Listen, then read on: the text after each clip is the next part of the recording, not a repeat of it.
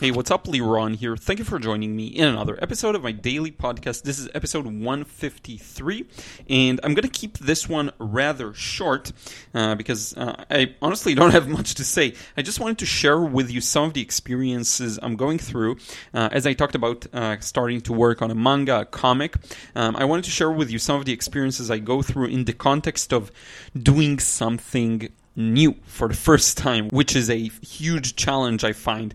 Uh, and so I'm starting from scratch, although it's not 100% from scratch. I do have experience in drawing all sorts of different um, subjects, uh, and I do have, including figurative and people and all of that, uh, and also portraits. And I do have experience in c- creating backgrounds. That's usually what I'm working on um, when I do uh, paintings. I, I do landscapes, cityscapes. It's some of my favorite subjects usually the people are there as an, an afterthought or a secondary kind of supporting item sorry I had to clear my throat. Uh, in any case, the thing is now the focus shifts, and I'm moving, as I said, from a more impressionistic style. And I'm not changing everything, of course. I'm still painting, I'm still doing watercolor, but I'm I'm developing this subset of niche skills, um, and it changes from the more impressionistic and onto the more literal, the more clear, the line work, the, the line art rather. Um, and so this is a huge change for me. Now, in addition, uh, in my landscapes, as I mentioned, the people aren't the main thing usually. Or if they're the main thing, I can still get away with getting a somewhat accurate representation because the paint covers. Well, it, it's not even that the paint covers it up, but I think I create a good overall impression. But when you talk about a comic like the type I'm, I want to make, I aspire to make, more precision and accuracy is required and also you're not necessarily always reacting to a clear reference. What do i mean by that? You have to draw you have you wrote the story for the comic for the manga. You have to then draw a scene. You don't have it's not like i'm painting i'm going outside and painting a scene or i'm choosing a reference reference photo and working based on that. It's not the same thing. I actually have to make it up from my mind. And then uh, some additional skills go into play uh, can you find a good enough of um uh, reference, for example, for a similar pose and then use that? Can you uh, imagine the scene from a multitude of different angles? All of these things are extremely tough, I think, very challenging. Uh, and I do see artists that know what they're doing, that know anatomy, that know all of these things to a very high degree.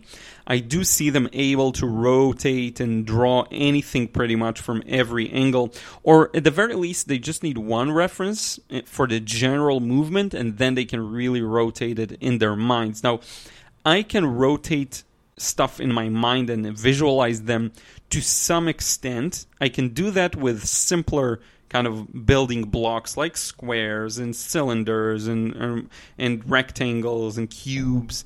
But it's very hard for me to do that with a full-fledged three-dimensional model if you will.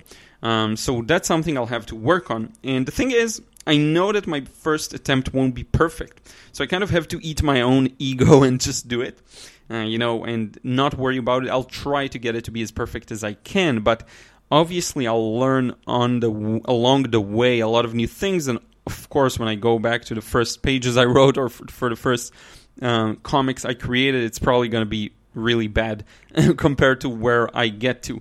Um, and that's assuming I'll improve. You know, who knows? I, mean, I'm sure I'll improve, but assuming I'll improve significantly and fast. So I don't know how long that takes to happen. And I don't want to necessarily go the route of okay, let me just focus for a year on drawing figures and people. I don't want to do that because I, I, don't want. I think I have enough skill to pull it off, but I do need to very strongly combine the two. So I do need to spend a lot of time practicing that kind of a thing, and then just be smart about how I use reference. You know, a lot of artists take their own uh, reference photos, so they just take pictures of themselves or their friends that model for them, and then they uh, just put it in the software and use that as a base. Uh, and I'm fine with that. Uh, it's just that you know you want some basic knowledge and structure to build this upon. Otherwise, it's just very hard. You know, I tried just drawing a uh, um, very basic pose, and it wasn't easy. Uh, so I think that's that's where I'm at right now, and it's fine. It's a part of the journey. Uh, another thing to consider is where do I even want to go with this? So I talked about traditionally publishing because I think that's just going to be more practical. Funny enough, um, because I don't have a lot of time to deal with the this thing myself. I will make time if I have to, of course, but I just don't think it'll be the ideal way of approaching this. And um, how to find the audience. You know, I'm actually not worried that much about the marketing. Um, I think it will grow organically and naturally from the brand I built and from the following I built. And another thing is, I don't, I, I'm very patient when it comes to that. I don't need to have um, uh, thousands of readers the first day. I'm fine with having just a few and maybe tens. That'll be great. Uh, people who follow the the the story religiously and really are into it, and then I can, with time, acquire new followers and win over new people. I'm not that worried about that aspect. Actually, I'm more uh, more preoccupied or concerned by the actually creating the thing, which is good because that comes first. Uh, but in any case, this is it. I think that's a good opportunity to wrap up this episode. Don't forget, you can reach out to me basically everywhere. You know, Liron Yan L I R O N Y A N uh, I L on Instagram. Uh, it's very easy to find, or just search for my name on YouTube. You'll find the channel, you'll find the email, everything. And let me know your thoughts. Let me know if there's anything else you want me to talk about in an upcoming episode. Trying to keep these uh, interesting and trying not to talk if I don't have anything really anything to say. Uh, usually, I do have something to say, and I can come up with things pretty fast. But if I absolutely am not in the mood and have nothing interesting to say, I'll just skip an episode. But uh, I think we're doing fine. this is it. I want to thank you so much for tuning in. I really appreciate it, and you putting in your time and actually listening to me, and probably doing something else in the meantime, washing the dishes, walking the dog, driving to work, whatever it is you do. Uh, so thank you so much for allowing me to join in on the way with you, and I will talk to you again in another episode real soon.